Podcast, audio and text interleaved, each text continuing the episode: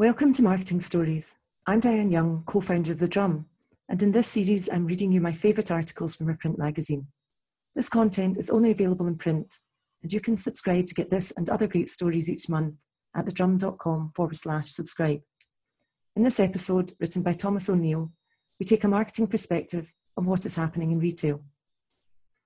Snaking socially distanced queues proved at once welcome and worrisome for the few retailers faced with them as they recently reopened. Sure, there was relief to be had in finally shifting stock that had sat undisturbed since they'd pulled their shutters months before. But the myriad measures now needed to ensure safety of staff and customers meant this new normal would be anything but business as usual. Many sellers found their cost base soar the second their doors swung open, says retail consultant Clare Bailey, who goes on to explain how, in that moment, they were faced again with wages and electricity bills, plus all manner of new expenses. But, she says, some of them needn't have bothered going back to the shop floor. Yes, you have stock to sell, but you might be better off operating micro distribution centres for local orders.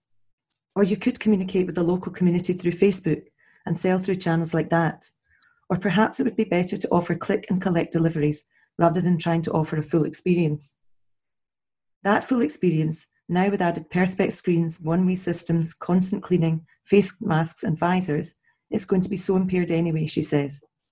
Rather than go in for a second rate shopping experience, many consumers are happy to continue spending electronically. The Office for National Statistics finding that online shopping in the UK jumped from 19% of all retail sales before lockdown to accounting for more than 30%.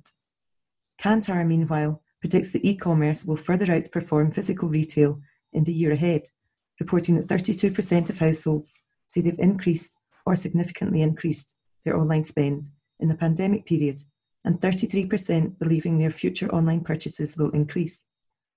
This isn't to say, however, that all online businesses are benefiting. Of the 300,000 small businesses that sell through its platform in the UK, eBay says 20,000 had to shut up shop in the immediate aftermath of the lockdown as their products had become redundant. Even though many of them were online only, if they were in the party entertainment business, for example, then that was a market that simply didn't exist anymore, explains Rob Hattrell, the e commerce company's vice president in the UK.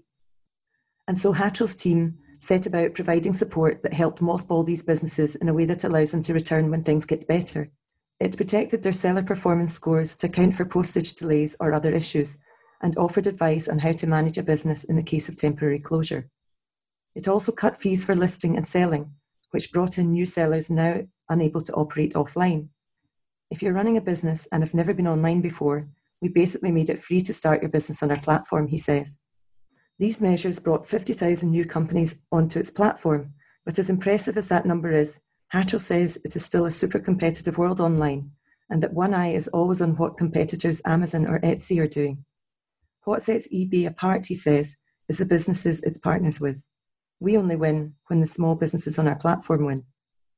The appeal of marketplaces like eBay and Amazon is, of course, that they offer a ready made audience of actively searching shoppers, plus almost instant speed to market, key factors in many a recent e commerce decision. They are, however, extremely crowded, and even the smaller, more niche marketplaces can be quite competitive. And then there's the problem of the seller rather than the brand being the one with all the relationships. Mark Gulfadi of retargeting firm Criteo says research by the company shows 85% of shoppers who found a new online brand recently are planning to purchase through them again.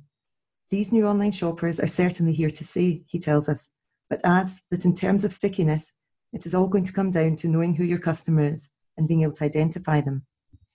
It is why Crystal Etienne isn't quite so keen to consider marketplaces for her period underwear company Ruby Love, which has found its sales growing during the pandemic as people seek new brands to help them be healthier and happier by instead choosing to build the business directly through its own website and by marketing across social, she's got to know who she is selling to.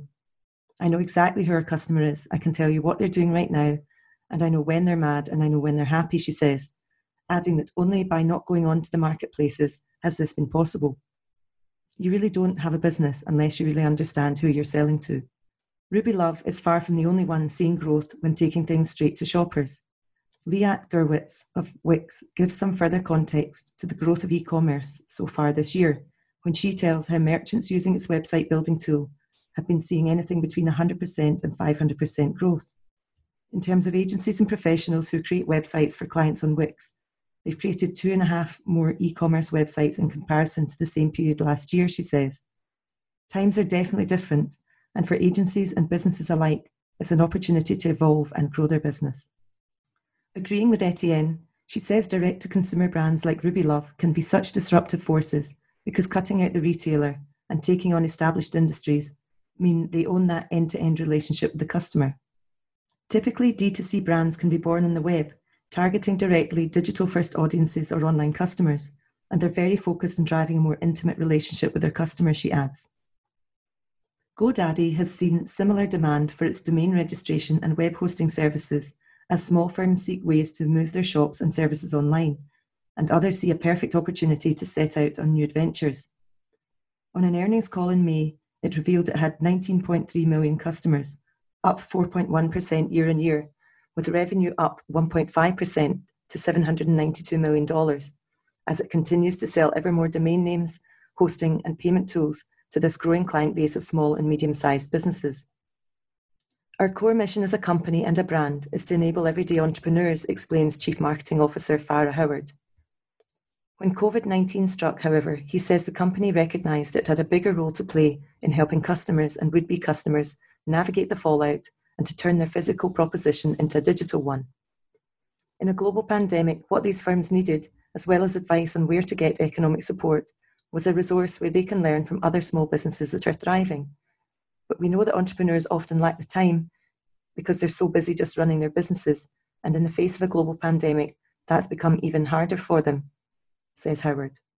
So the company launched Open We Stand, an initiative where it offers support to small business owners through special offers on services and tools, expert advice, and a platform where entrepreneurs can share insights and experiences with one another.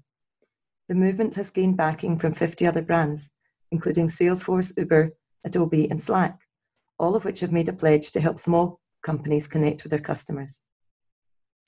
Says Howard, yes, it's a marketing campaign, but it's ultimately a rallying cry from us to say, you can stay open and we can help you. As soon as we took this campaign to market, we had customers calling up and talking to our guides about how to get help. It was incredibly clear that there was an increased demand for our products and services.